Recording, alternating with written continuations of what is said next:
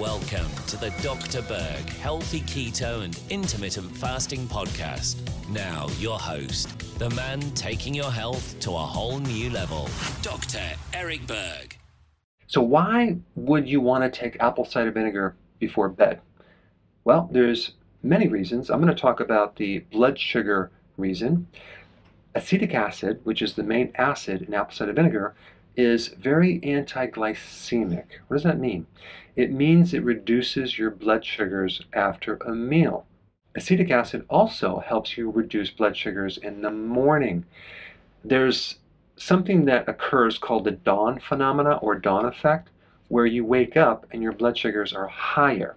Now, normally when you wake up, your blood sugars should be low because you didn't eat all night long.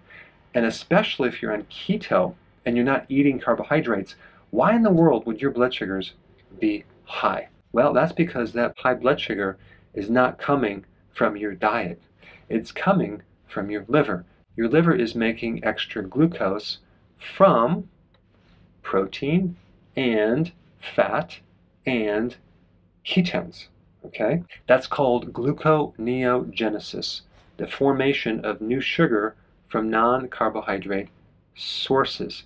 And the reason why it's doing that is because you have insulin resistance, you have a problem with your blood sugars, you can be pre diabetic or a diabetic. If you're not a pre diabetic or a diabetic, you just have insulin resistance. That's all that means. All right, so now why does acetic acid, apple cider vinegar, lower your blood sugars? Well, number one, it blocks the enzymes to break down starches. So if you're not breaking down the starches, the starches can go through you and not get absorbed. Number two, acetic acid reduces the liver's production of gluconeogenesis, the formation of new sugar.